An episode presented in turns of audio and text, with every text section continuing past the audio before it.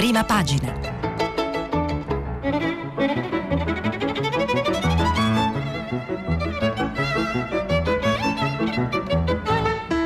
Questa settimana i giornali sono letti e commentati da Carlo Bonini, vice direttore del quotidiano La Repubblica. Per intervenire telefonate al numero verde 800 050 333. Sms WhatsApp anche vocali al numero 335 56 34 296. Buongiorno, giovedì eh, 7 maggio. eh, oggi i quotidiani, il racconto de, delle prime pagine dei quotidiani ci restituisce quella che a me sembra una giornata, ci sono giornate che mh, hanno, hanno, il pregio, in questo caso il pregio drammatico di, eh, di, offrire un'immagine esatta eh, del, del, tempo che stiamo attraversando. E ieri e ieri è stata una di queste, eh, di queste giornate. Eh, perché almeno tre vicende, eh, due vicende di cronaca e, vicenda, e, e, la vicenda politica, la vicenda politica del paese, eh, ci, eh, ci, raccontano eh, meglio di qualunque altra analisi eh, quali sono, quanto, quanto in salita sia il cammino che abbiamo cominciato a percorrere e ci apprestiamo a percorrere e quale sia il prezzo o quale possa essere il prezzo e la posta in gioco di questa, di questa ripartenza. Eh, vi leggerò adesso i titoli di apertura, vi darò conto rapidamente delle, delle prime pagine quotidiane. Queste storie sono il suicidio di un, uh, di un imprenditore napoletano uh, che ieri si è, tolto, si è tolto la vita perché travolto dal senso di impotenza e di vergogna nel non poter far fronte in questo momento ai uh, debiti nei confronti dei suoi creditori. La protesta, il flash mob che a Milano ha visto i ristoratori, alcuni ristoratori eh, milanesi eh, protestare eh, per la condizione di eh, indigenza o di eh, prefallimento eh, di fronte alla mancata riapertura di bar e ristoranti, flash mob che si è conclusa con la multa ai ristoratori di 400 euro eh, lo svelamento dell'arcano delle mascherine, ne abbiamo parlato ieri, motivo per cui non si trovano in eh, praticamente i quattro quinti del territorio nazionale eh, le mascherine chirurgiche a prezzo calmierato. Eh, ieri si è scoperto finalmente perché, eh, perché quello che era stato promesso al governo dai distributori delle mascherine si è rivelato eh, un blef.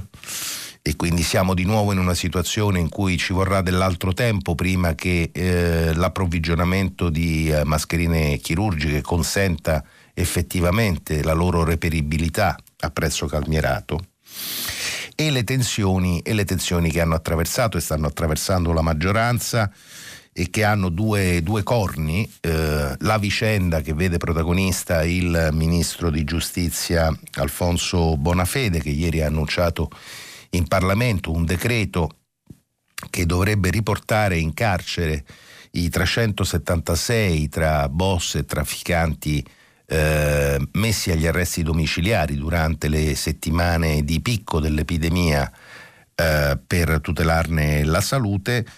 Eh, vicenda quella di Bonafede che ha introdotto un ulteriore elemento di tensione nella maggioranza eh, e eh, l'altro tema, sempre l'altro tema che percorre in queste ore e, divide eh, la maggioranza, segnatamente una parte dei 5 Stelle dal, dal PD e dagli altri alleati di governo e che riguarda la sanatoria eh, di circa 600, eh, 600.000 irregolari eh, chiesta dal ministro dell'agricoltura eh, Bellanova.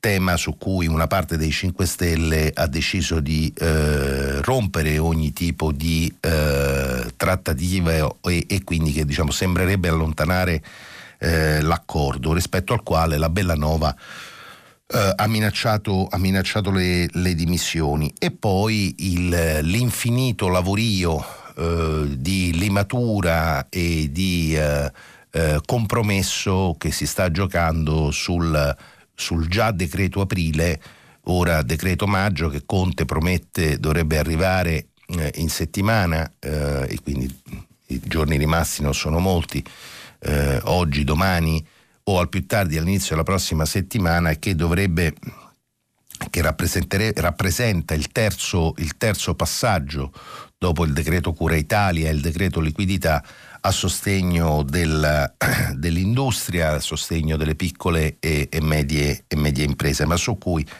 eh, anche qui, come vedremo, continuano a esserci eh, divisioni all'interno della maggioranza. E allora vi leggo rapidamente rapidamente le, eh, prime i titoli di apertura delle prime pagine. Repubblica apre con la vicenda eh, Bonafede, lo scandalo delle scarcerazioni, boss Bonafede ci ripensa, ma ora c'è il rischio fuga. Il guardasigilli annuncia un decreto, li riporto in cella, Conte media Correnzi per evitare la sfiducia. Nel catenaccio eh, le notizie che riguardano, riguardano la rottura eh, tra PD e 5 Stelle sugli eh, immigrati, niente intesa e nel frattempo mascherine, il governo contro i distributori avete mentito eh, sulle quantità. Uh, sempre vi segnalo sulla prima pagina di Repubblica la fotonotizia che dà conto della decisione del governo tedesco uh, e dei Land uh, ieri di autorizzare la ripartenza del campionato di calcio tedesco è il, primo, eh, è il primo campionato di calcio europeo che si prepara a ripartire nella seconda metà di maggio. Merkel si prende anche l'Europa del calcio e di spalla eh, lo speciale eh, che occupa oggi le pagine di cultura di Repubblica, e cioè il, il 75 anniversario eh, della fine della seconda guerra mondiale, un anniversario che eh, mai come in questi giorni eh, ha e cade e ha una forza eh, par- simbolica particolarmente particolarmente forte. Eh, eh, affidato l'analisi, ricordo la, alla, ad Ezio Mauro, 7 maggio 45, la democrazia nata eh, dalla guerra. Eh, il Corriere della Sera, il Corriere della Sera dedica il titolo di apertura invece alle riaperture, riaperture Conte accelera, possibile anticipo per bar, ristoranti e parrucchieri, per la prima volta i guariti superano i malati ma salgono le vittime, governo diviso sugli aiuti economici, trattativa sulla regolarizzazione dei migranti. Eh, la foto è eh, dedicata al flash mob di Milano di cui vi dicevo, i ristoratori multati in piazza così ci fate eh, fallire a centropagina, eh, sotto, sotto, la foto, il, la notizia dell'imprenditore suicida a Napoli, si uccide, temeva per i suoi operai. Uh, la stampa di Torino uh, apre sulla questione della sanatoria eh, sanatoria per colfe migranti, Conte pronto a anticipare la riapertura anche per bar, ristoranti e parrucchieri, intervista al presidente dell'Inps eh, Tridico, modello tedesco, no del, eh, dei 5 Stelle, i renziani minacciano eh, la crisi. E anche qui la foto di prima pagina è dedicata alla eh, ripartenza della Bundesliga, massimo campionato tedesco di calcio. Il Sole 24 Ore eh, apre con eh, un'ulteriore anticipazione sui provvedimenti, su uno dei provvedimenti che, dovrebbe, eh, che, che dovrebbero avere il via libera in queste prossime ore con appunto il decreto maggio fisco e contributi, rinvio a settembre per i pagamenti di oltre 20 eh, miliardi. Um, IVA ritenute INPS e INAIL slittano i versamenti sospesi a marzo, aprile e maggio, posticipate a settembre anche le somme dovute per avvisi bonari e cartelle. Eh, la fotonotizia eh, del, del, Sole in prima invece dà conto del dato, dei dati eh, che ieri, di cui peraltro già ieri vi avevo dato conto leggendo le anticipazioni del mio giornale di Repubblica Eh, ieri sono stati ufficializzati i dati delle stime, stime economiche della Commissione dell'Unione Europea. Eh, il nostro paese eh, sono, è la foto di una crisi epocale, come, come, la definisce il Sole 24 Ore, con un eh, crollo del PIL previsto per l'Eurozona del 7,7 che diventa per il nostro paese del 9,5, di, poco, eh, di pochissimo inferiore a quello della Grecia, previsto in calo del 9,7 e appena superiore a quello della Spagna, previsto in calo del 9,4. Anche qui eh, sulla prima pagina del Sole lo scontro sui migranti, agricoltura, scontro sui migranti, le aziende sono indispensabili. Il ministro Bellanova inutile rimanere se c'è opposizione strumentale. Il messaggero di Roma, riapertura dal 18, Conte accelera, il Premier sotto assedio anticipa l'ok a parrucchieri, bar e ristoranti nelle aree a basso rischio di contagio. Migranti verso l'accordo sulle regolarizzazioni, decreto, gelo, imprese governo, il PIL crollerà del 9,5%. Eh, sulla prima pagina del messaggero la scelta della foto invece eh, di, dedicata alla, mh, allo scontro eh, USA, USA-Cina e alla, eh, all'ennesima, eh, all'ennesima presa di posizione del presidente americano eh, che ora dice Trump ripartire anche con più morti. Uh, il fatto quotidiano, il fatto quotidiano invece uh, dedica l'apertura al caso Bonafede, uh, fase 2 per i boss, tutti dentro. Bonafede annuncia il decreto, coi contagi in calo gli scarcerati tornino dai giudici di sorveglianza. Uh, il foglio, uh, il foglio un, un, un, ha, ha, la busta dedicata a, al, alle origini del, del, virus. Il Covid-19 strisciava in Francia e in Italia prima di Natale e in Cina a novembre. Ora di riscrivere la storia della pandemia.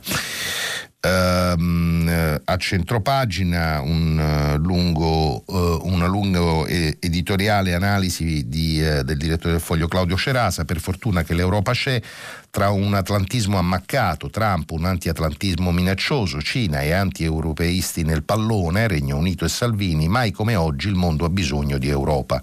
I numeri shock della recessione, Italia meno 9,7 e la nuova sfida per la libertà.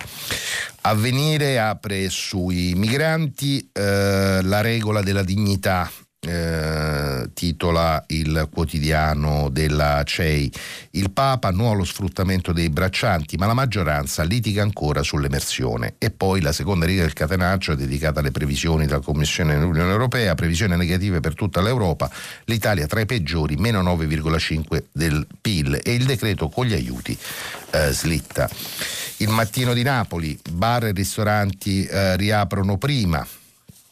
Eh, Conte sotto assedio, il 18 maggio sì anche ai parrucchieri nelle regioni a basso rischio contagio, recessione record in tutta Europa, il PIL italiano precipita del 9,5, decreto lite governo imprese.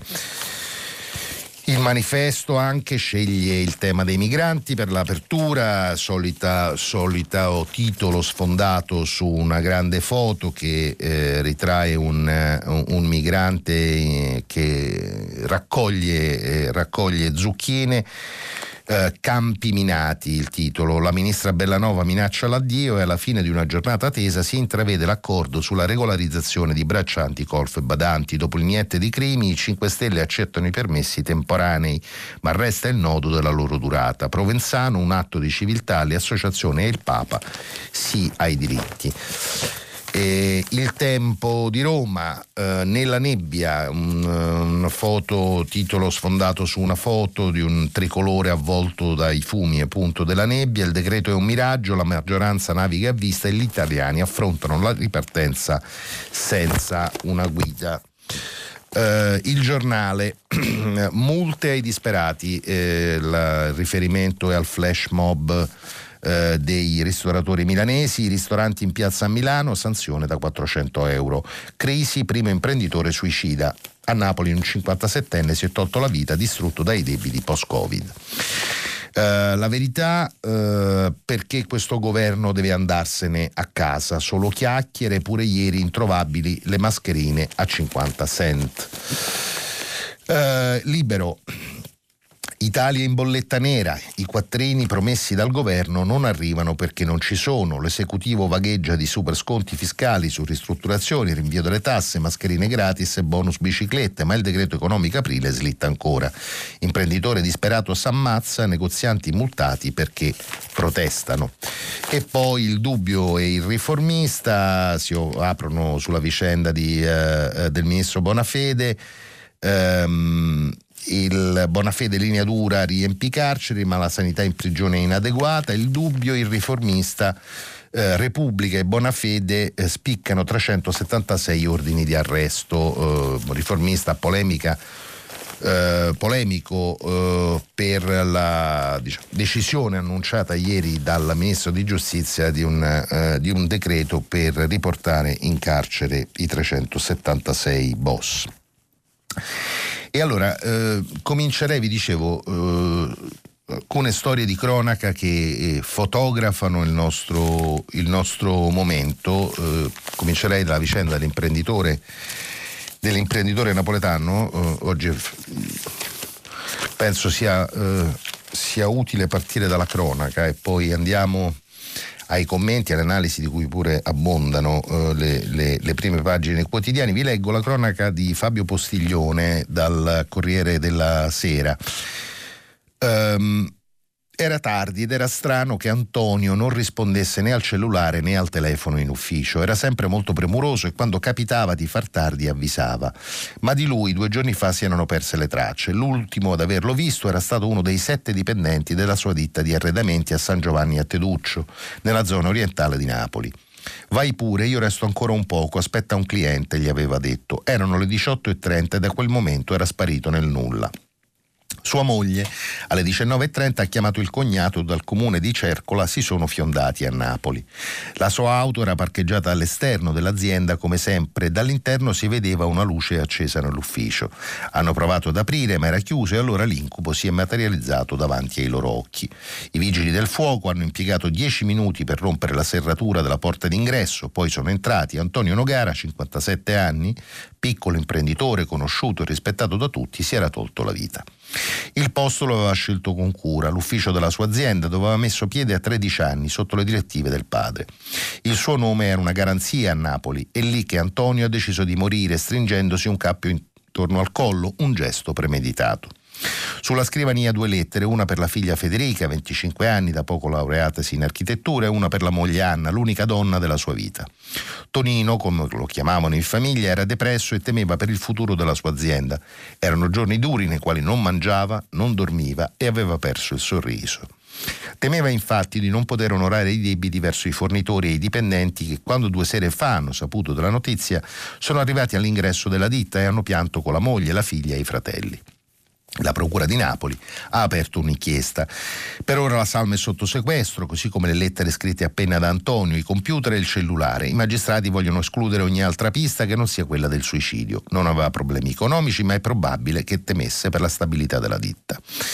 La voce del gesto estremo ha fatto il giro del quartiere ieri mattina e molti hanno voluto rendergli omaggio con un fiore, una frase sui social. Il premier Giuseppe Conte ha espresso solidarietà alla famiglia per la dolorosa notizia. I parlamentari campani hanno chiesto al governo azioni più decise per arginare la crisi. Così sul eh, Corriere della Sera. E invece eh, dal, dal giornale vi leggo uh, cosa è accaduto uh, ieri uh, a Milano nella cronaca di Cristina Bassi, ristoratori in piazza, multe alla disperazione. Di prima mattina hanno portato in piazza le sedie vuote dei loro locali, simbolo di una crisi che si annuncia irreversibile. Alcuni si sono seduti tranquilli in segno di protesta, ben distanziati con la mascherina. Un flash mob all'Arco della Pace nel centro di Milano, promosso da ristoratori, baristi e gestori di esercizi pubblici. Dopo qualche ora è arrivata la Digos e sono scattate le sanzioni per violazione del divieto di assembramento prevista dalle misure anticontagio. Multe alla disperazione. Hanno multato anche noi dipendenti, racconta in lacrime una cuoca che si era unita al titolare, ci hanno chiesto i documenti e poi ci hanno fatto il verbale. Non abbiamo neppure manifestato, sono venuta qui a difendere il mio lavoro e adesso mi ritrovo 400 euro da pagare, un terzo del mio stipendio. Il paradosso di una categoria che non riesce a pagare l'affitto e viene stangata con multe salate. In tutto in piazza c'erano, ieri c'erano tra le 20 e le 30 persone, circa 15 sono state sanzionate, sono più o meno 7.000 gli esercizi pubblici milanesi mesi. Secondo le stime il 20% non ce la farà a riaprire il primo giugno, si è già arreso.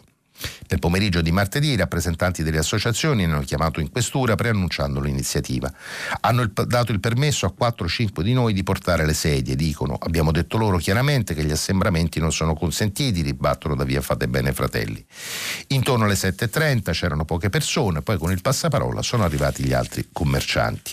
La manifestazione si è prolungata per circa 5 ore, si sono poi aggiunti giornalisti e telecamere. Questo è quello che è accaduto ieri a Milano. Suicida l'imprenditore, eh, flash mob dei ristoratori che eh, sono arrivati allo stremo e dunque di, e di nuovo il tema eh, delle piccole e medie aziende, della piccola eh, impresa. Eh, su questo vi leggo dalla prima pagina di Repubblica eh, Tito Boeri e Roberto Perotti come proteggere le piccole aziende. Le piccole imprese sono state particolarmente colpite dal lockdown, scrivono Perotti e Boeri. Quelle con meno di 5 lavoratori contano per circa un quarto del, del lavoro dipendente, ma per il 40% dei lavoratori rimasti a casa anche dopo il 4 maggio. Cosa hanno fatto sin qui i decreti varati dal governo per loro? Il decreto Cura Italia ha esteso a loro la copertura della cassa integrazione. Qui la rapidità era essenziale. Purtroppo gli strumenti previsti a questo scopo non sono adatti a situazioni eh, di emergenza. E dunque scrivono Perotti eh, eh, e eh, Boeri, ehm, cosa hanno fatto, cosa, diciamo, cosa, è stato fatto sin qui e cosa può essere ancora fatto.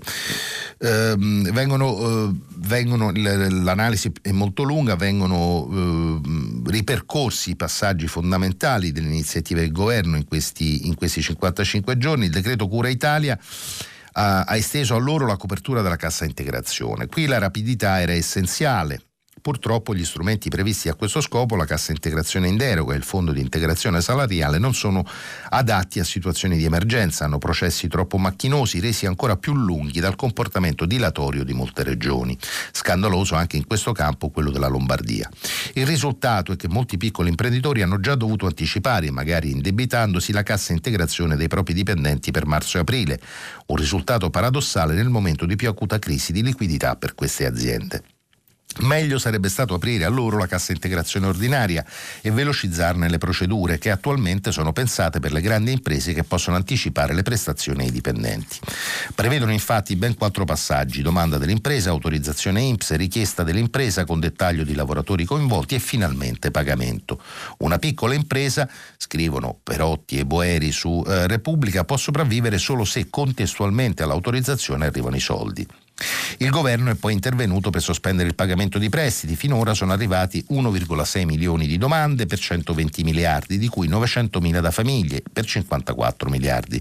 Un intervento necessario che però durerà solo al, eh, fino al 30 eh, settembre. E poi il decreto liquidità. Con questo il governo ha cercato di facilitare il flusso di credito alle imprese, fornendo garanzie sui prestiti delle banche.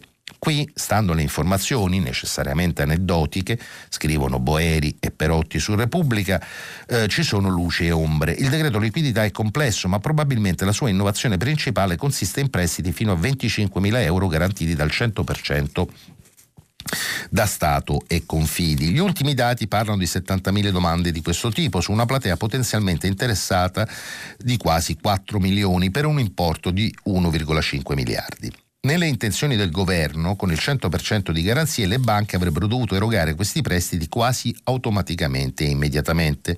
La realtà sembra essere a macchia di leopardo. Molti direttori di filiale sono resti a prestare a certi codici ateco come bar e ristoranti e molti ancora fanno un'istruttoria. Il motivo è sottile ma importante. Questo è un punto decisivo che risponde alle domande anche di molti ascoltatori, messaggi, sms. Vi ricordo che eh, potete, potete continuare a leggere e a mandare sms durante, durante la, nostra, la, nostra, ora insieme. Dicevo, questo è un punto molto, decisi, eh, molto importante perché, eh, perché, questi prestiti, perché le banche erogano con ritardo i prestiti. Le banche, scrivono eh, Boeri e Perotti, hanno sì una garanzia statale eh, al 100%, ma non sono sicure di poterla escutere in caso di procedura concorsuale, perché nel decreto manca una malleva, uno scudo giuridico per le banche. In altri termini, se nella procedura concorsuale viene loro imputato un incauto affidamento, non avranno diritto a escutere la garanzia e la perdita rimarrà sul loro bilancio. Inoltre, come avevamo previsto su queste colonne, le banche offrono sì il prestito al cliente, anzi spesso gli telefonano per sollecitarlo, ma a condizione che chiuda il vecchio fido non garantito per un ammontare equivalente o di poco inferiore. Il risultato che per il cliente cambia poco o niente, ma le banche hanno sostituito un fido non garantito con un fido garantito dallo Stato al 100%. Le nostre informazioni ci inducono a ritenere che sia un fenomeno molto diffuso. Dunque, dunque, il risultato della crisi sarà una drastica riduzione dei profitti, un aumento dell'indebitamento di quasi tutte le imprese, un peggioramento del rating e più difficoltà di accesso al credito, soprattutto per le piccole imprese che rischiano di erodere il loro patrimonio. Il governo ha due possibilità, concludono Perotti e Boeri, non necessariamente esclusive. La prima è di pensare a forme di agevolazione per la raccolta di capitale, ma sappiamo che già in condizioni normali è molto difficile per le imprese italiane raccogliere capitale anche se agevolate. La seconda è di allungare i termini del decreto liquidità opportunamente modificato, poiché i prestiti garantiti si iniziano a restituire tra due anni, le banche inizieranno ad avere un'idea delle condizioni delle imprese cui hanno prestato verso il maggio del 2022 per facilitare il rifinanziamento di quelle imprese che per quell'epoca saranno traballanti, il governo potrebbe pensare a estendere il decreto liquidità fino a quella data, cioè 2022. Per limitare gli effetti sul bilancio statale si potrebbe pensare a ridurre le, agevol- le agevolazioni per le grandi imprese. Il fondo SACE, istituito dal decreto, può arrivare a coprire la quasi totalità del credito attualmente erogato alle grandi imprese, 170 miliardi su 180, un risultato che non crediamo fosse voluto dal legislatore. Così Boeri e Perotti su eh, Repubblica. Eh, resto b- brevemente ancora sul mio giornale per segnalarvi appunto la vicenda, la terza vicenda di cronaca di, di cui vi dicevo in apertura, cioè il mistero delle mascherine eh, introvabili, il mistero si è sciolto, ne scrivono Marco Mensurati e Fabio Tonacci. Mm, eh, che cosa è accaduto? Eh, è accaduto che eh, il, commissario, il, commissario, Arcuri, Domenico Arcuri, eh, ieri, dopo l'inchiesta pubblicata da Repubblica, si è andato su tutte le furie e alle 12 abbia convocato d'urgenza una riunione a cui erano presenti i distributori del settore, Associazione Distributori Farmaceutici Privati e Federfarma servizi, la, eh, le coop dei farmacisti, ossia gli stessi soggetti che venerdì scorso avevano garantito di avere in magazzino pronta consegna tra i 12 e i 14 milioni di pezzi. Era a fronte di questa assicurazione che Arcuri il 2 maggio si è impegnato con gli italiani alla vigilia della fase 2 annunciando la novità del prezzo imposto, la disponibilità in 50.000 punti vendita già da lunedì e la fine della speculazione. L'appuntamento di mezzogiorno si è argomentato in un attimo perché i distributori a fronte dell'evidenza degli scaffali vuoti nelle farmacie hanno ammesso di aver sovrastimato il numero delle mascherine a disposizione. In effetti erano solo 3,5 milioni, il resto era in attesa ed è in attesa di certificazione, quindi non vendibile. I distributori hanno allora chiesto una sorta di sanatoria per poter consegnare le giacenze non a norma. L'ammissione e la proposta hanno fatto imbufalire ancora di più Arcuri, che ha accusato gli interlocutori di aver mentito allo Stato italiano, escludendo ogni possibilità di sanatoria e alzandosi indignato dal tavolo. Solo diverse ore dopo Arcuri è tornato a discutere di fatto ponendo la controparte davanti a un ultimatum. Accettare un altro accordo con un nuovo fornitore indicato dal commissario, mantenendo ovviamente lo stesso prezzo calmierato, oppure far saltare il banco. Nel qual caso l'idea di Arcuri era di dirottare la vendita delle mascherine a 61 centesimi sul canale delle tabaccherie e dei monopoli di Stato. A quel punto anche i distributori hanno avuto da ridire per due motivi. Il primo lo racconta il presidente di Federfarma Servizi Antonello Mirone. Sulla disponibilità delle mascherine tutti dobbiamo dire la verità perché in base al primo accordo noi avremmo dovuto distribuire anche gli stock della protezione civile che però non ci hanno mai consegnato. Il secondo motivo, e veniamo alla questione ieri, di cui già ieri eh, discutevamo, e ridottissimo margine di guadagno. Due centesimi a mascherina praticamente per noi quasi in perdita, osserva Mironi. Affidarsi al nuovo fornitore indicato da Arcuri comporta per i distributori un aumento dei costi perché stavolta saranno loro a dover andare a prendere gli scatoloni nel deposito della ditta o alla dogana e poi trasportarli in decine di magazzini in tutta Italia. Ieri notte, mentre il giornale andava in stampa, il nuovo accordo non era ancora stato siglato. Nel frattempo, però, le ultime introvabili mascherine di Stato sono andate vendute, esaurite. Nelle prossime ore, con ogni probabilità, la distribuzione farmaceutica piegherà la testa, oppure Arcuri continuerà senza i farmacisti, affidandosi solo a supermercati e tabaccai. In ogni caso, rimane una certezza: siamo al quarto giorno della fase 2 e il governo, che ha reso obbligatorio il dispositivo di protezione, non lo sta fornendo ai suoi cittadini. Um, vado, uh, è, uno, è, una delle, è, è, una delle, vicende che dicevo racconta, uh, racconta uh, la, la, fase di estrema confusione e debolezza che sta attraversando il governo in questi primi, in questi primi giorni di ripartenza. Ne scrive sul Corriere della Sera um, Massimo, Massimo Franco, la politica sospesa in un commento eh, che tiene insieme eh, le questioni della ripartenza, le questioni economiche della ripartenza, eh, il, la, vicenda, la, vicenda, Bonafede, la vicenda che eh, sta eh, stringendo d'assedio il ministro della giustizia, la vicenda migranti e le eh, incertezze in politica, eh, in politica estera. Le pandemie non invertono il corso delle cose scrive Massimo Franco, ma eh, accelerano e amplificano tendenze già in atto, soprattutto nel momento in cui sembrano lentamente uscire dalla fase acuta. E così cala il contagio del Covid-19, ma lievita quasi di eh, rimbalzo in politica il virus della divisione e della confusione e si assiste al trionfo dei microinteressi, costringendo il governo a spostarsi quotidianamente da un fronte all'altro, senza riuscire a chiudere un solo dossier. Il risultato è che il decreto con gli aiuti finanziari potrebbe slittare alla fine della eh, settimana. Significherebbe certificare un ritardo nella distribuzione delle risorse che aumenterà la frustrazione dei beneficiari. Ieri il Premier Giuseppe Conte, incontrando le imprese, ha detto cercheremo di chiudere il decreto maggio in settimana, ma non si capisce se sia una promessa o un'ammissione delle difficoltà. Il riconoscimento di una fase di grandi sofferenze e della necessità di affrettare le misure, scrive eh, Massimo Franco su Corriere, fa pensare alla seconda ipotesi. D'altronde è già difficile barcamenarsi tra dati sul coronavirus, richieste di apertura da parte di ogni categoria, scontri tra guardasigilli e magistrati antimafia, proposte di regolarizzazione, di regolarizzare i clandestini. Se poi queste pressioni si abbinano a tentazioni di smarcamento e distinguo a tavolino all'interno della maggioranza, nervosismo e spreco di energie diventano una dose quotidiana. Lograno oggettivamente un esecutivo che fatica a mostrare una visione d'insieme, lo costringono a fare della propria sopravvivenza l'unica ragione di essere ma un progetto chiaro non difetta soltanto a Conti e ai suoi alleati, dimostra di non averne nessuno, anche chi tenta di disarcionarlo sperando non si sa bene in che cosa. La debolezza del governo accelera tentazioni affiorate da quando è stato formato il primo settembre scorso. L'epidemia, meglio l'inizio della cosiddetta fase 2, le sta rendendo più esplicite e febbrili, eppure in, para- in parallelo ne sta rivelando i contorni velleitari e insidiosi per un'Italia che cerca di uscire senza eccessivi disastri da una fase spaventosa. Si colpisce per protagonismo, per miopia o confidando di lucrare qualche vantaggio da un peggioramento della situazione e il fatto che gli attacchi non abbiano ancora uno sbocco non evita danni collaterali inevitabili in termini di legittimazione e di credibilità. Vale tanto più per un governo e un paese che stanno ricevendo un aiuto sostanziale dall'Europa ma risultano esposti più di altri. Debbono confrontarsi con le diffidenze e i pregiudizi di alcune nazioni nord europee e soprattutto con le oscillazioni e la fiducia dei mercati finanziari.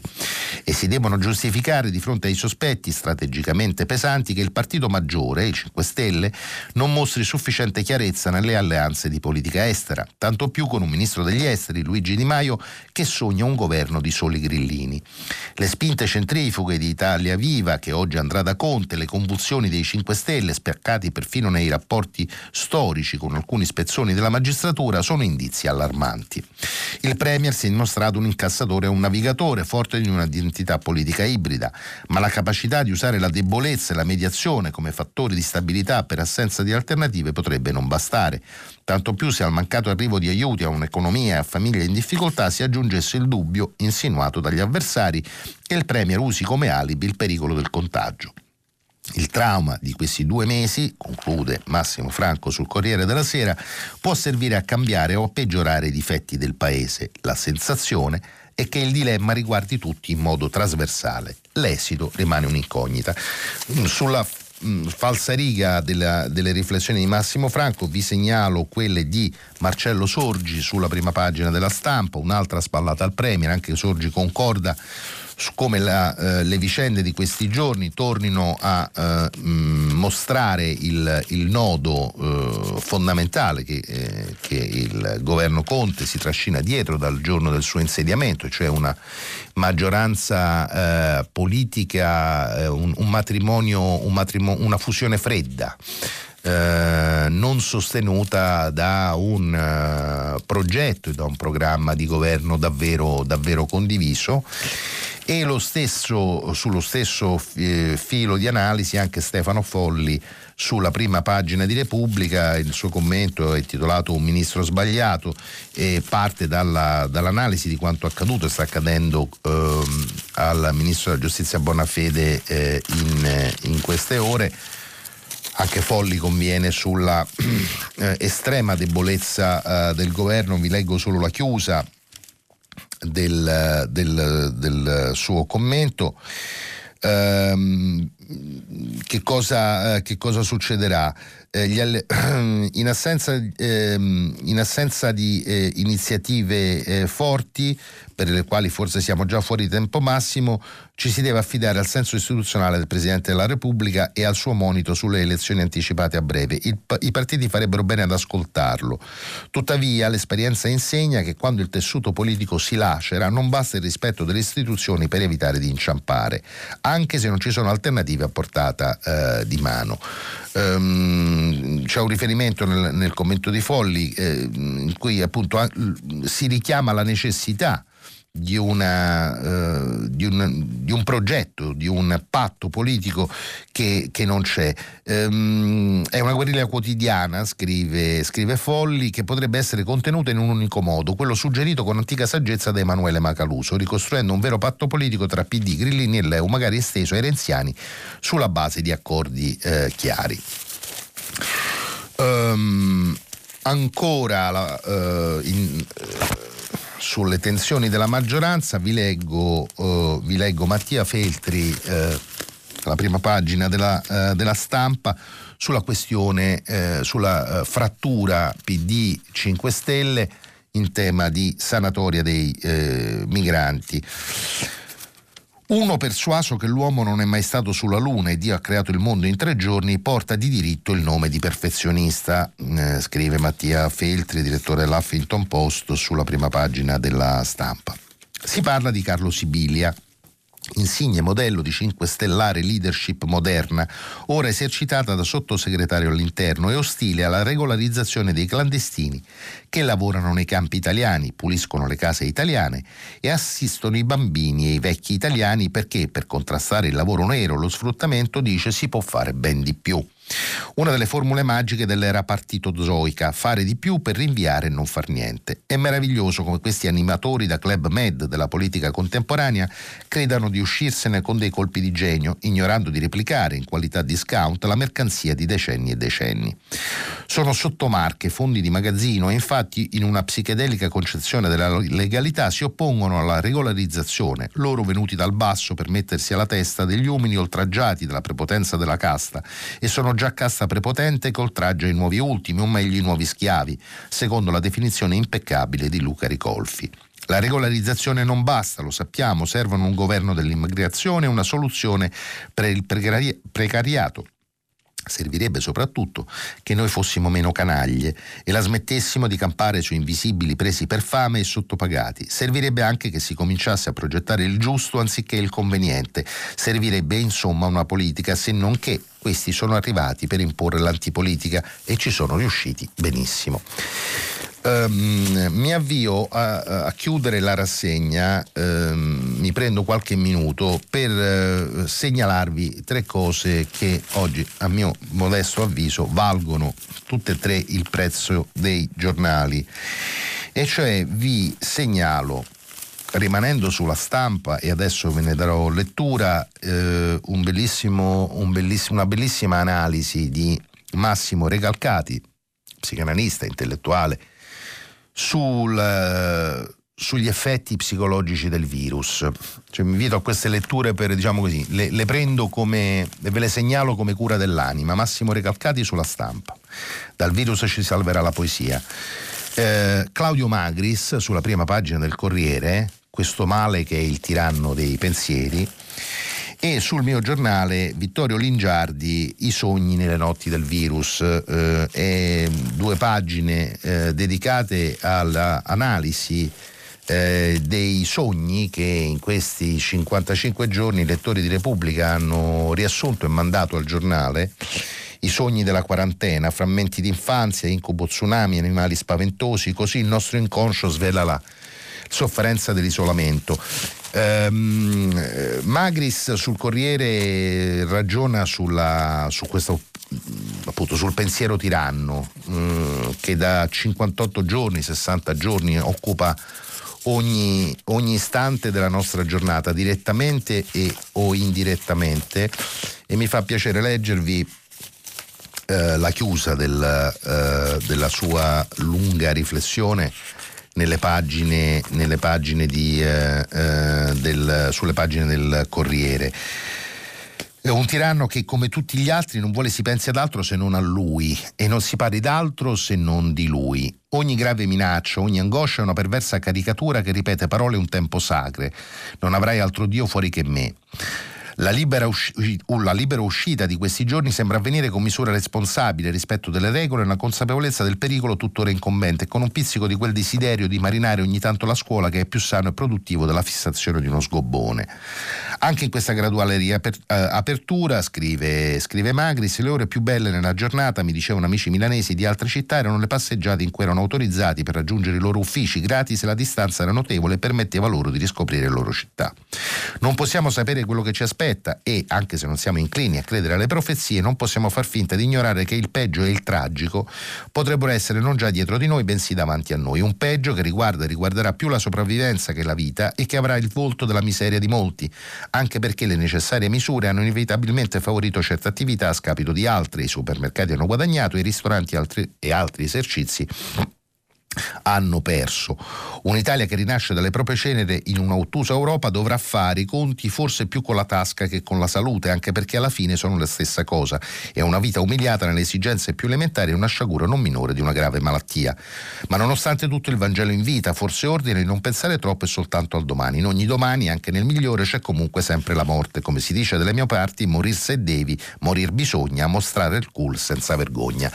E, mm, mm ho finito il tempo, però eh, vi segnalo davvero recalcati, magari nel filo diretto proverò a leggervene alcuni passaggi sul trauma che abbiamo eh, subito e su come, su come uscirne, eh, come uscire da questa fantasia infantile e regressiva che vorrebbe sopprimere l'asperità della nostra terra di mezzo, quella che stiamo attraversando. Finisce qui un po' di pubblicità e poi ci sentiamo per il filo diretto. Carlo Bonini, vice direttore del quotidiano La Repubblica, ha terminato la lettura dei giornali di oggi. Per intervenire chiamate il numero verde 800 050 333, sms e whatsapp anche vocali al numero 335 5634 296. Si apre adesso il filo diretto di prima pagina per intervenire e porre domande a Carlo Bonini, vice direttore del quotidiano La Repubblica. Chiamate il numero verde 800 050 333, sms e whatsapp anche vocali al numero 335 56 34 296. La trasmissione si può ascoltare, riascoltare e scaricare in podcast sul sito di Radio 3 e sull'applicazione Rai Play Radio. Pronto, buongiorno. Eh, pronto, buongiorno. Sì. Sono, sono Olga, chiamo da Rimini, buongiorno. Buongiorno Olga. Allora, guardi, io la chiamo in merito alla questione delle mascherine e, e io parlo dalla parte dei broker, come siamo stati eh, nominati, allora, una, dicendo che sono i broker che vogliono guadagnarci molto. Le dico un attimino di cosa mi occupo. Allora, io mi occupo di promozione del Made in Italy nel mondo e, vista l'emergenza, io e i miei partner abbiamo pensato di dare un servizio e quindi di conseguenza di darci da fare con tutti i contatti che avevamo in Cina, soprattutto perché era l'unico esportatore in quel momento, per poter portare mascherine in Italia. Di solito la parola broker magari nell'immaginario collettivo è un po' una parola negativa, ci, chi si vuole eh, dire, guadagnare tramite scambi commerciali eccetera.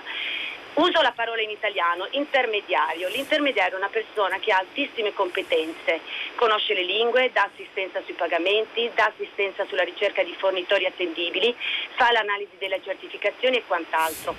Quello che abbiamo cercato di fare noi, noi almeno tanti altri che conosco, c'è stato che c'è stato, non c'è stato possibile, era quello di poter importare a prezzo basso proprio per difendere anche una, una reputazione professionale e soprattutto per etica le mascherine in Italia. Quello che le dico è questo, l'Italia ha avuto la, mm, l'inizio della crisi della, della, del virus due o tre settimane rispetto agli altri paesi europei e America e, di conseguenza anche gli altri.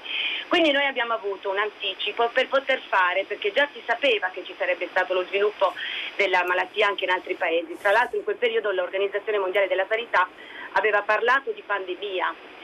Noi in quel periodo non siamo stati capaci di fare accordi intergovernativi per poterci garantire l'approvvigionamento di mascherine necessarie dalla Cina e all'inizio della crisi si sono verificati blocchi alle dogane di mascherine che importatori hanno portato e le ripeto a prezzi onesti, però bisogna anche tener conto un attimino dei costi perché una persona non può lavorare sotto costo, eh, dicevo blocchi alle dogane perché andavano alla protezione civile che, ne- che necessitava queste mascherine per i sanitari perché non riusciva a trovarle e di conseguenza cosa succedeva a questi importatori? Pagavano il prezzo delle mascherine al prezzo di piena pandemia, aprile 2020, marzo-aprile 2020, e la, mm, la, la, comunicazione di Arcuri, comunque sia l'ordinanza di Arcuri, prevedeva che ci sarebbe stato il rimborso a queste persone del costo delle mascherine quotate al 31-12-2019. Oltre a questo parliamo dell'appalto della Pinetti che ha fatto l'inchiesta il suo giornale, dove una società di 72 mila euro ha avuto l'appalto per un approvvigionamento di mascherine del valore di 30 milioni. Nell'accordo c'era la possibilità di mettere sul mercato una parte delle mascherine. Quindi chi è che fa la speculazione? Cioè dov'è c'è stata la speculazione se non ci sono mascherine e solo alcuni le possono distribuire nel paese? Io oh. credo che sì. Sì, no, no, le, le, chiedo solo di concludere così le rispondo, sì. se no lasciamo, spa- così lasciamo spazio anche agli altri. Le dico anche questo, tutte queste categorie di persone hanno avuto, si sono bloccate a lavorare perché avevano paura, perché c'erano i blocchi alle, alle, alle dogane. Quando c'è stata la dichiarazione di 50 centesimi si sono tutti bloccati perché non ci, stava, non ci stavi nei costi, sono tutte categorie di, di lavoratori che pagano le tasse.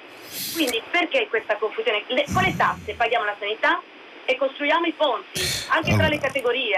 Oh, Olga, grazie della, grazie della telefonata, ne, diciamo, uh, ne apprezzo molto uh, come dire, eh, il, lo spirito uh, e, e, le ricono- e, insomma, e, e, le do atto di aver diciamo, eh, provato a mettere insieme in modo sintetico, elencare in modo sintetico eh, le, le mm, diciamo così, eh, le inefficienze che hanno, le inefficienze, la confusione, l'ordine sparso con cui tutta questa vicenda è stata gestita dall'inizio dell'epidemia nel, nel nostro paese.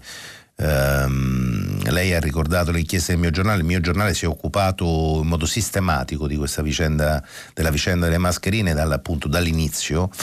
Uh, se io dovessi dirle um, non c'è dubbio, allora non c'è alcun dubbio ehm, che il nostro paese, che il governo si sia mosso in modo, soprattutto all'inizio, in modo non coordinato, eh, contraddittorio eh, e che molti broker, eh, molti intermediari eh, onesti, mm, voglio pensare e, e, penso che siano la maggior parte di coloro che hanno poi in questo periodo intermediato con i fornitori, con i, le, le, i produttori di, di mascherine all'estero, principalmente i paesi principalmente eh, sono Cina, sono stati Cina e Turchia.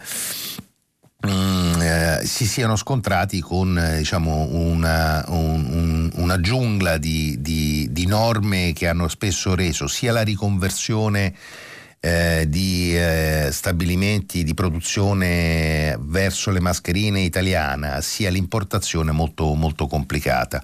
Um, vi ricordo che c'è stato a un certo punto, c'era stata, ve lo ricorderete, gli ascoltatori se lo ricorderanno, molte industrie del tessile avevano, si erano offerte di riconvertire le loro produzioni in mascherine, ma poi si è scoperto che le norme per la certificazione erano tali che rendevano questa disponibilità e questo sforzo di fatto vano eh, allungando di molto, di molto, i tempi e d'altra parte si scontravano contro l'obiezione che senza una certificazione indossare una mascherina sarebbe stato eh, una mascherina diciamo made in Italy prodotta da riconversione sarebbe potuto risultare eh, o inutile o addirittura eh, controproducente. Poi c'è stato tutto il tema che lei ha ricordato della fissazione, della fissazione del prezzo al 31-12-2019.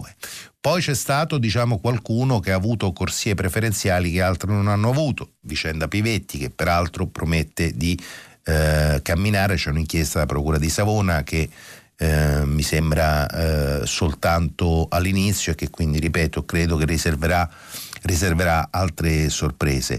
Eh, c'è, un, diciamo, c'è, un, dato però, ecco, questa è la cosa e di cui io, mh, mm, non, è evidente che non può essere eh, non può essere accollata eh, per intero, nessuno, non, non, mi piace la logica del capro espiatorio, quindi non, non penso che i broker eh, debbano essere ritenuti responsabili di quello eh, o comunque unici responsabili di quello che della penuria, della scarsità di mascherine oggi nelle nostre città, e cioè che Uh, il, uh, a un certo punto, un certo punto uh, la, diciamo, il contesto di confusione eh, ci ha e ha spinto tutti a un, purtroppo a un vecchio costume italiano, e, e cioè che poi nella notte tutti i gatti, eh, tutti i gatti sono, sono, grigi o sono neri a seconda di come le piace la, la, citazione, e cioè che siccome poi ognuno porta una parte di responsabilità, eh, alla fine nessuno, nessuno, è responsabile.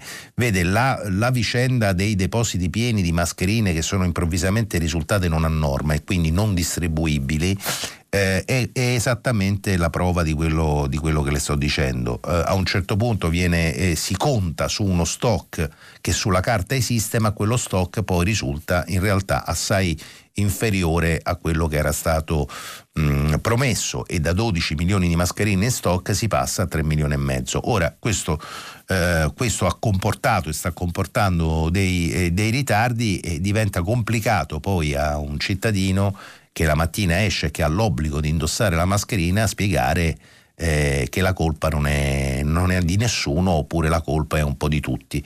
Eh, io mi auguro davvero che questa, questa vicenda possa, possa comporsi, eh, però anche qui eh, è un altro esempio dell'inefficienza del nostro sistema paese, è stato questa delle mascherine purtroppo. Pronto, buongiorno. Eh, buongiorno, sono dottor Bonini, sono Davide, chiamo da Torino. Buongiorno Davide. Eh, la mia prima considerazione è di la commozione per l'imprenditore di Napoli che purtroppo si aggiunge a migliaia di vittime alcune, non tutte morte di o per coronavirus, ma per cattiva organizzazione. Come dice lei, non è il caso di creare capi espiatori, ma insomma errori ce ne sono stati. Io adesso, vista l'urgenza, la necessità della ripartenza economica, il mio timore è quello di una, eh, dire, eh, un allentamento delle eh, misure di tipo sanitario. Io credo, eh, vengo subito al punto, dal punto di vista degli epidemiologi che hanno varie opinioni basandosi su modelli difficili da manovrare con dati incerti, comunque sicuramente tre questioni sono fondamentali, la conoscenza della situazione, la conoscenza del punto statistico, la diagnosi precoce e la, la diminuzione della probabilità del contagio e il confinamento di quelli che hanno il contagio. Io credo eh, perché, che tutti questi eh, siano, oltretutto hanno una valenza economica, perché il PIL, lei sa meglio di me, ha una caratteristica particolare, anche le catastrofi producono PIL. Diciamo, da questo punto di vista io credo che eh, veniamo al primo punto, l'aspetto della conoscenza, eh, i test statistici, cioè sierologici o quelli diagnostici, cioè i tamponi, eh, comunque devono essere prodotti io spero che eh, dire, la Confindustria, che adesso ha un comportamento con Bonomi molto aggressivo, mostri di essere in grado di agire su questo versante producendo moltissimo. Secondo punto, il tracciamento. Adesso io direi anche per un certo politicamente corretto, mi scusi se dico così, eh, questa questione della privatezza, eh, la, la, eh, l'app se non è obbligatoria e se a tutte queste restrizioni non dico che non servirà nulla, ma servirà poco perché non si mettono normalmente facilmente, come è facilmente fare, adesso dico quasi una battuta, usando magari i navigator, tracciare telefonicamente coloro che sono stati infettati e per ricondurli ai, ai loro contatti. Infine il confinamento, perché non utilizzare gli hotel?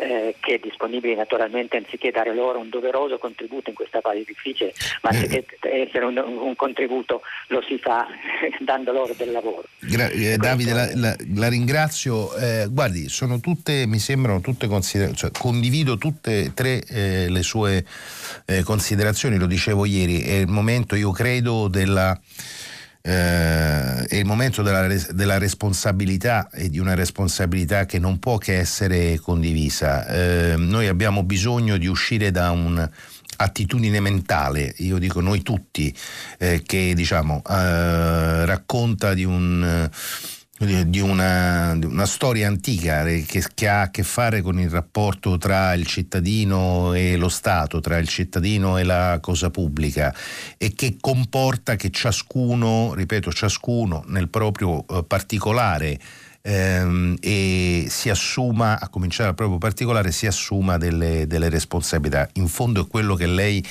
eh, invita, invita a fare ed è quello, lo citavo stamattina in rassegna, eh, che indica come unico orizzonte possibile Massimo Recalcati eh, sulla stampa. Lui, mm, lui, scrive abbiamo bisogno di una postura, di una postura mentale inedita che ci consenta di distinguere l'essenziale dall'inessenziale. Ecco, io penso che se ce lo, se ce lo annotiamo, questo, questo eh, una, una, postura mentale inedita. Poi mh, mm, convengo con lei che eh, da questi primi giorni di postura mentale inedita non se ne vede ancora traccia, però insomma eh, io penso che sia un, eh, una cosa che ci possiamo annotare da una parte e non dimenticare. Pronto, buongiorno. Eh, buongiorno. Buongiorno. Buongiorno, sono un'imprenditrice, Emanuela Fraticelli e chiamo Buongiorno. da Passucorese, provincia di Rieti. Buongiorno Emanuela. Buongiorno, io sono una delle tante persone in questo momento purtroppo in difficoltà pura con il lavoro e io sono un laboratorio fasonista riconvertito con le mascherine. Noi siamo partite dal primo aprile con tutta la conversione data dalla, dall'emergenza Covid, quindi siamo aiutate dalla CNA di Rieti e abbiamo fatto tutta la conversione produzione con la, le certificazioni e tutte le prassi dovute. Siamo partite anche con il prezzo imposto dalla filiera, all'epoca era 1,20, quindi noi siamo partite con questo costo e abbiamo cominciato a produrre. Quando abbiamo chiamato la filiera per dirgli che eravamo pronte con il primo blocco delle mascherine, all'incirca 12.000 erano all'epoca, ci hanno risposto che loro non ne avevano più bisogno e quindi ci siamo un po' allarmate. Io ho un laboratorio di 18 persone, quindi non ho fatto altro che bloccare subito le persone perché non potevo affrontare tutto questo e a distanza di un mese siamo un laboratorio praticamente in, ehm, in un'emergenza come tutti gli altri, purtroppo grave. Siamo in, eh, fermi, siamo fermi anche con il nostro attuale lavoro, con tutti i problemi che nessuno cita, eh, tutti sono tutti sono preparati con eh, le mascherine, con tutto quello che è l'emergenza Covid ed è giusto che sia così, ma il nostro settore non ne parla nessuno. Praticamente noi abbiamo oltre il problema delle mascherine, il problema che non c'è più lavoro, il problema del personale, il problema che non prendono più, non, non prendono ancora la, la cassa integrazione, quindi sono persone che poverine non hanno più il pane da portare sulla tavola. Noi abbiamo anche il problema di aziende che non ci pagano neanche il retrattivo da dicembre fino a marzo che abbiamo lavorato, quindi ti parlo di un altro problema, ma comunque che è di base un problema economico. Quindi noi siamo sinceramente disperate, ho 15.000 mascherine in laboratorio ferme, non le prende neanche più nessuno perché comunque adesso la concorrenza dei 50 centesimi, lei deve capire che i 50 centesimi vanno alla, alla popolazione, ma noi che siamo laboratori, da me viene un una persona che lo vuole rivendere, io non le posso rivendere certo, neanche a okay. 50. E quindi il problema, che cosa ci facciamo? Ci facciamo il fuoco per l'inverno che viene? Che cosa pensa no, lei? Eh, che, eh, guardi, no, io mi auguro che diciamo, lei non debba fare eh, scaldarcisi e fare un grande falò con queste 12.000 mascherine. Mi auguro che eh, chi gliel'aveva ordinate o che comunque le ave, la, la, la, l'aveva convinta eh, ad avviare la produzione eh, ascolti questa, diciamo, questa sua telefonata questa mattina o qualcuno gliela riferisca e magari riconsideri eh, il fatto di, eh, che appunto non, non, può essere, non può essere eh, collocata solo sulle sue spalle e la sua storia è una storia evidentemente eh, non, non, unica ma che probabilmente accomuna molti altri piccoli imprenditori italiani che in questa fase avevano lavorato sulla riconversione e appunto non, non è pensabile come al solito, io prima parlavo della responsabilità, questo vale anche per i costi, eh, nessuno può da solo pensare eh, di dover eh, o poter pagare il costo di, quel, di, questo deserto che stiamo attraversando. Io Manuela le auguro le, le migliori fortune, ma glielo dico, glielo dico sul serio, ripeto, mi auguro che qualcuno abbia ascoltato questa sua questa sua testimonianza.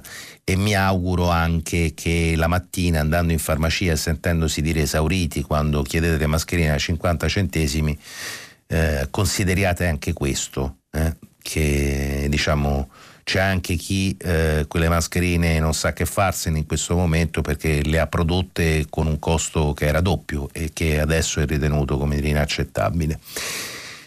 Pronto, buongiorno. Ah, buongiorno, mi sente? La sento, la sento signora. Ecco, sono Nicoletta Giacometti dalla provincia di Treviso. Buongiorno. Eh, io vi segnalavo questo fatto, io ho un ospite straniera, una signora da agosto e con il 31 marzo ha finito tutti i suoi lavori precari comunque. Niente, volevo solo segnalare che in questo periodo abbiamo mandato un, una una cinquantina di curricula perché sentiamo sempre dire che bra- mancano braccianti, questo e quello e quell'altro.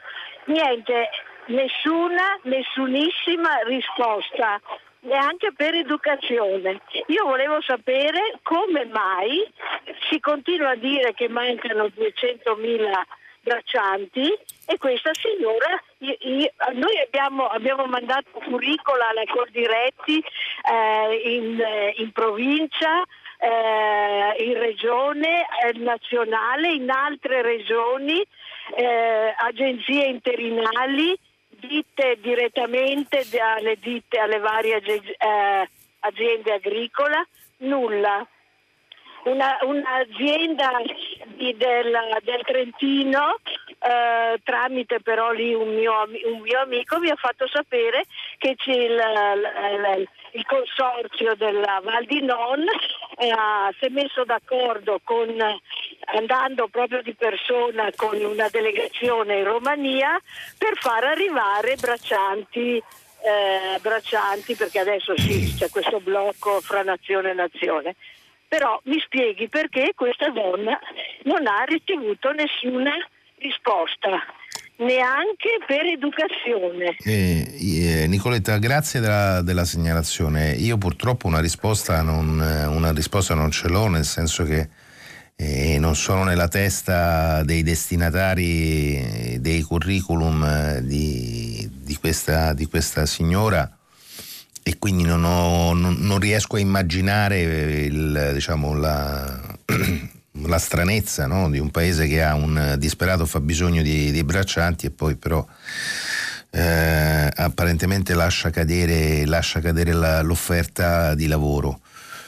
E, ehm, io diciamo, credo che su questa, su questa vicenda, adesso se posso dire, eh, questo è un caso particolare, ripeto, purtroppo non, non sono nella testa di chi non, non, ha, non, si è degnato neanche per educazione di rispondere. Anche in questo caso, come nel caso di, dell'ascoltatrice che l'ha preceduta, mi auguro che qualcuno la stia ascoltando e abbia ascoltato e magari per educazione riprenda, riprenda la pratica della signora e magari abbia il buon cuore tra oggi e domani di dare, di dare una risposta. È un fatto che eh, le nostre campagne, nelle nostre campagne, eh, la, i, i, frutti della terra rischino o abbiano già, abbiano già cominciato a, a marcire è un fatto che eh, gli stagionali eh, dai paesi dell'est, eh, il flusso di stagionali dai paesi dell'est in questo momento sia bloccato per eh, le ragioni legate appunto alle limitazioni di movimento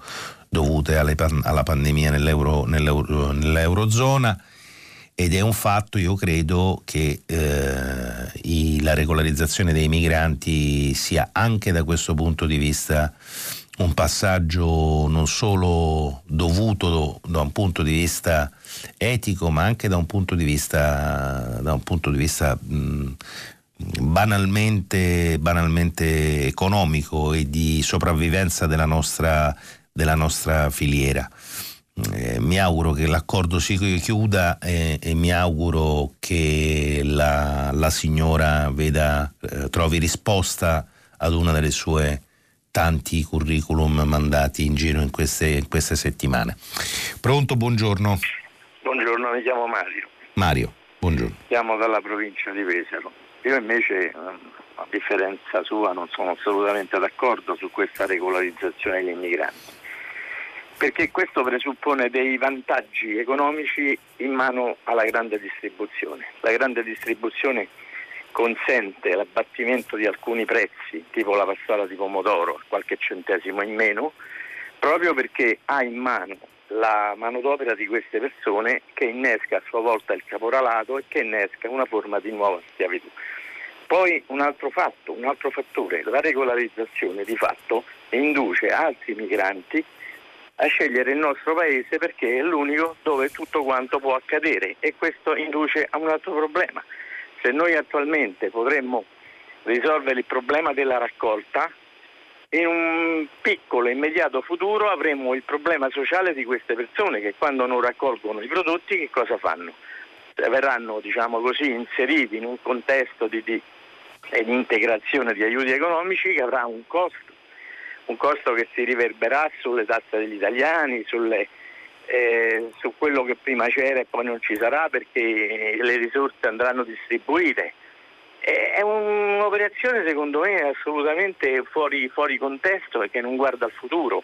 E, e gli italiani hanno sempre raccolto i prodotti, l'hanno fatto con i prezzi giusti, sono stati pagati per quello che facevano e non con il ricatto di un lavoro, o lavori a questo prezzo o non lavori. Quindi noi andremo a, ad innescare delle problematiche che mano a mano, mano a mano creeranno in Italia un ghetto di persone più povere degli altri per le quali poi bisognerà prendere dei provvedimenti. Quindi nell'immediato potrebbe sembrare un pro- eh, una soluzione, in realtà diventerà un grosso, grossissimo problema. Ma Mario, grazie, eh, grazie della telefonata. Eh, mi permetto anch'io di non essere d'accordo con lei su nessuna delle due questioni che, che solleva, ma eh, e provo a spiegarle, a spiegarle, perché, perché ho la sensazione che nella, diciamo, nel suo argomentare ci, sia, uh, diciamo, un, ci siano un paio di dati, eh, di, diciamo, di, uh, vengono assunte un paio di certezze eh, date come tali in questo momento da una certa pubblicistica anche nel nostro paese e dal da chi in questo momento si oppone alla, alla, regolarizzazione, ma che tali non sono. E a tal proposito lo citavo stamattina in rassegna, per esempio la invito oggi a leggere sulla stampa l'intervista mh, mm, del presidente dell'Inps Pasquale Tridico ehm, che, che essendo presidente dell'Inps segnala peraltro eh, che questa regolarizzazione diventa fondamentale ai fini previdenziali, di sostegno alla, diciamo così, alla spesa previdenziale nel nostro, nel nostro paese. Lei non si dimentichi mai che in un paese con un'età con età media molto, molto alta eh, la, diciamo così, eh, l'ingresso, di, eh, la regolarizzazione, dunque l'ingresso e l'emersione dal nero, l'ingresso nel mondo del lavoro di nuove, eh, di nuove, di nuove figure eh, contribuisce dire, a sostenere la spesa, la spesa previdenziale. Lei dice eh, si è sempre fatto con gli italiani. Beh, mh, mm, non so quanto sia vero questo, che gli italiani eh, abbiano, si siano, come dire, eh, la, l'offerta eh, eh, di, eh, di, lavoro nei campi sia sostenuta o sia, come dire, sostenibile soltanto dalla eh, dalla componente diciamo così eh, nazionale. Eh, peraltro, peraltro, e questo è il punto fondamentale Mario, e, la invito anche qui ad andare, lo trova, lo trova online, ehm, il, la bozza del decreto, del decreto la Morgese, eh, eh, la Morgese Bellanova sulla regolarizzazione. La regolarizzazione, quindi l'emersione dalla condizione di irregolare, prevede che il lavoratore eh, stipuli un contratto con i suoi datori di lavoro, quella che lei chiama la grande distribuzione, e che secondo lei eh, diciamo dalla, eh, dalla, dal lavoratore sanato migrante eh, ricaverebbe un giusto vantaggio economico. Dicevo, la bozza di decreto prevede che il migrante sanato stipuli un regolare contratto di lavoro con un salario, con un salario che eh, viene eh, stabilito non al di sotto diciamo, del salario medio eh, previsto, per diverse, per le, previsto per le diversi tipi di raccolta, quindi diciamo non c'è. Cioè questo, questa questione che lei pone eh, è stata, diciamo così, fatta propria dal progetto di, eh, di, decreto di regolarizzazione e risolta da questo, punto, da questo punto di vista. Quanto infine all'altro argomento, eh, li saniamo e poi ce li accogliamo sostanzialmente, poi diventeranno un costo, un costo sociale. Intanto li facciamo emergere, intanto li facciamo diventare eh, li facciamo contribuire eh, in parte eh, con dei contratti di lavoro regolari alla, al sostegno alla spesa previdenziale. E, e, poi li mettiamo nel momento stesso in cui li facciamo emergere nel, nel, circuito, nel circuito, chiaro, in chiaro della nostra, della nostra economia perché ce li dovremmo accollare? Perché diciamo, dovrebbe essere la condizione di questi, di questi migranti sanati diversa da quella di altri diciamo, giovani o meno giovani disoccupati nel nostro, nel nostro paese? Pronto, buongiorno. Buongiorno. Buongiorno sono Lillo della provincia di Palermo, esattamente da Peterlia Sottana.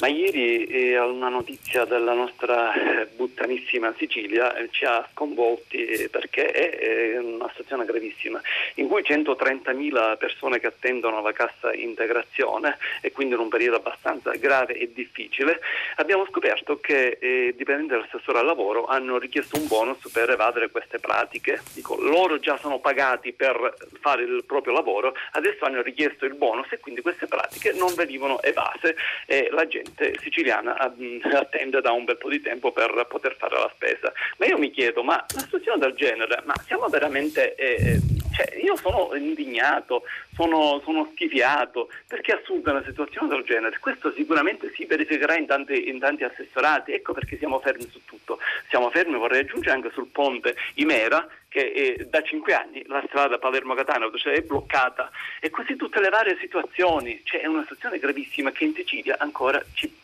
non so come possiamo ancora permetterci e perché non, non c'è una rivoluzione sociale verso, verso questa situazione.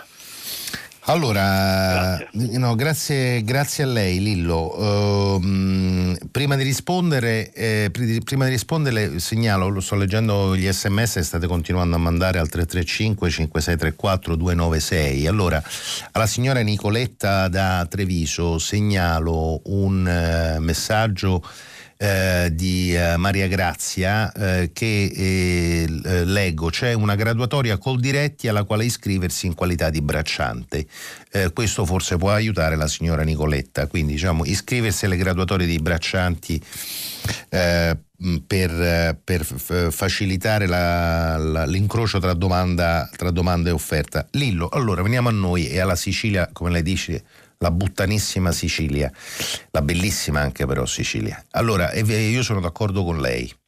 Sono d'accordo con lei che il riconoscimento di un premio, diciamo, straordinario di un premio alla produzione, eh, la pubblica amministrazione ha impiegati della pubblica amministrazione per eh, evadere il, eh, diciamo così, la, la, particol- la particolare consistenza di domande eh, in, questa, in, questa, fase è una, diciamo, non solo è un errore, ma eh, è un oltraggio. E vede, io dico che è un oltraggio, eh, mh, sicuramente è un oltraggio se pensiamo a quello che è stato lo sforzo del personale sanitario, dei medici, degli infermieri in questi 55 giorni che hanno rischiato la vita, eh, evidentemente esponendosi a un rischio non paragonabile a quello di trascorrere qualche ora in più negli uffici a smaltire scartoffie per accelerare le pratiche di cassa, di cassa integrazione, ma, è, eh, ma io dico è anche una scelta miope. Un, eh, lo dicevo ieri o l'altro ieri, adesso non ricordo, eh, c'è eh, diciamo, uno dei possibili eh, ed esiziali eh, sbocchi di questa, dal punto di vista sociale, della fase che stiamo attraversando, è che si crei, un, si allarghi una faglia che già esiste, già esisteva prima della pandemia tra i cosiddetti eh, garantiti e non garantiti, tra chi eh, nella pubblica amministrazione ha potuto attraversare questa fase drammatica contando sulla certezza di uno stipendio, di, di una fonte di sostentamento il 27 del mese e chi questa certezza per definizione, per il tipo di lavoro che fa, non, non, la può avere. Ecco, io credo che un episodio come quello che lei ha eh, citato non solo allarga ulteriormente questa faglia, ma rischia di alimentare tensioni eh, sociali molto forti. Eh, di cui eh, in questo momento francamente non si, non si avverte il, il, bisogno. Pronto, buongiorno? Pronto, buongiorno, sono Fulvio da Reggio Emilia. Buongiorno eh, Fulvio. Buongiorno, eh, volevo chiederle, da, da, giorni scorsi ho sentito citare una frase di Greta Thunberg che ripartire dopo la pandemia deve significare un back to future, cioè tornare al futuro e non al passato. Lei pensa che sia utopico pensare che la crisi collegata all'epidemia debba essere un'occasione vera per uno sviluppo, un rilancio di un'economia green, un'economia circolare? Che, metta al suo centro lo sviluppo di energie rinnovabili, quindi una conversione dal fossile all'energia rinnovabile, oppure che preveda un uso compatibile delle risorse della terra e del pianeta in particolare, producendo beni durevoli e non più un uso e getta eh, dei, nostri beni, o, o addirittura le politiche, gli sviluppi politiche volti a, a limitare al minimo la produzione di rifiuti. Ecco, io auspicherei che investimenti pubblici eh, che si prevedono nel prossimo futuro e dovrebbero dare eh, il volano allo sviluppo del, della ripresa dell'economia dovrebbero considerare davvero uno sviluppo com- compatibile, orientato ad assicurare un futuro delle nuove generazioni, non soltanto una mera ripresa di quello che avevamo ieri l'altro. Eh, quindi penso che so, pensare traspo- ai trasporti su ferro e non su, su gomma, pensare a una gestione del territorio che, che, che, che lo mette a riparo dai rischi di, di dissesto geologico, gli incentivi all'uso della, di, del fotovoltaico sui tetti di tutte le eh, strutture pubbliche, per esempio, che, che consumano un sacco di aria condizionata e quindi bruciano un sacco di energia fossile, eh, fu, eccetera. E credo fu, che sarebbero delle occasioni. Fulvio, sono, sono, d'accordo, mi scusi se, se, l'ho interrotta perché qui facciamo in tempo a fare un'altra telefonata. Eh, sono d'accordo con lei, sì, è una straordinaria occasione, è la strada, è la via maestra. Eh, è il modo, ritorno a citare eh, Recalcati stamattina, sono un po' fissato, ehm, eh, per una postura mentale inedita appunto, cominciare a occuparsi dell'essenziale scartando l'inessenziale. Eh, speriamo che qualcuno, che qualcuno mh, mm, ci ascolti, eh, la ascolti, ci ascolti, tra l'altro in buona compagnia perché molti degli sms di questa mattina sono proprio su questo, su questo punto che lei ha sollevato e su cui io mi trovo assolutamente d'accordo. Si figuri che si comincia a ragionare anche se abbia ancora senso misurare la salute di un paese in termini economicisti solo in punti di PIL, non invece anche in qualità dell'aria e in qualità della vita. Forse diciamo, potremmo es- provare a dimostrarci l'altezza di uno scarto epocale di questo, di questo genere. Facciamo in tempo l'ultima telefonata. Pronto, buongiorno? Sì, buongiorno. Rapidissimo, Pronto? ma rapidissimo, abbiamo rapidissimo. un minuto. Sono un minuto. Claudio e mm, volevo eh, aggiungere un aspetto a, alla questione delle compagnie assicuratrici. Si è abbastanza un po' parlato dell'RCA, ma mi sembra che si stia trascurando tutto, diciamo, tutta la questione legata agli enormi risparmi che hanno ottenuto le compagnie assicuratrici anche in altri campi. Eh, sentivo l'altro giorno una, un numero, mi sembra che il 37% in meno di incidenti sul lavoro in questi due mesi, ovviamente non si è lavorato e quindi eh, le compagnie hanno risparmiato un sacco di soldi. Mi sembra strano che non ci sia in qualche modo un dibattito pieno, cioè le banche offrono dilazione di mutui. Eh, c'è da chiari, eh, eh, eh, Claudio, chiarissimo quello che ha detto. Allora le rispondo te proprio telegraficamente, ho, 20, ho 30 secondi. Mm, mi risulta che alcune compagnie assicuratrici, eh, loro sponte, eh, abbiano diciamo, con, consci di questo, come dire, lo hanno fatto sull'RC Auto, credo si preparino a farlo anche su altri tipi di polizze, come dire, una, una sorta di, diciamo, di, restituzione del maggior profitto di questi 60 giorni eh, con vantaggi alla, alla clientela. Eh, mi auguro che diventi, diciamo, diventi prassi, voglio pensarlo, ecco, mettiamo, mettiamola così. Detto questo, eh, vi prego a tutti e prego tutti, non, fa, non facciamo i conti ciascuno nelle tasche, nelle tasche, degli altri, perché anche questo non, non, funziona. È evidente che in questa fase qualcuno ci ha rimesso e qualcuno ci ha rimesso di meno o addirittura ci ha guadagnato un po' di più. Contiamo diciamo, nell'intelligenza dei primi e, nella, e, e raccomando ai secondi serenità. Eh, finisce qui. Ci fermiamo dopo il giornale radio Vittorio Giacopini conduce pagina 3 e poi Primo movimento alle 10, come sempre tutta la città ne parla. Grazie, buona giornata e a domani.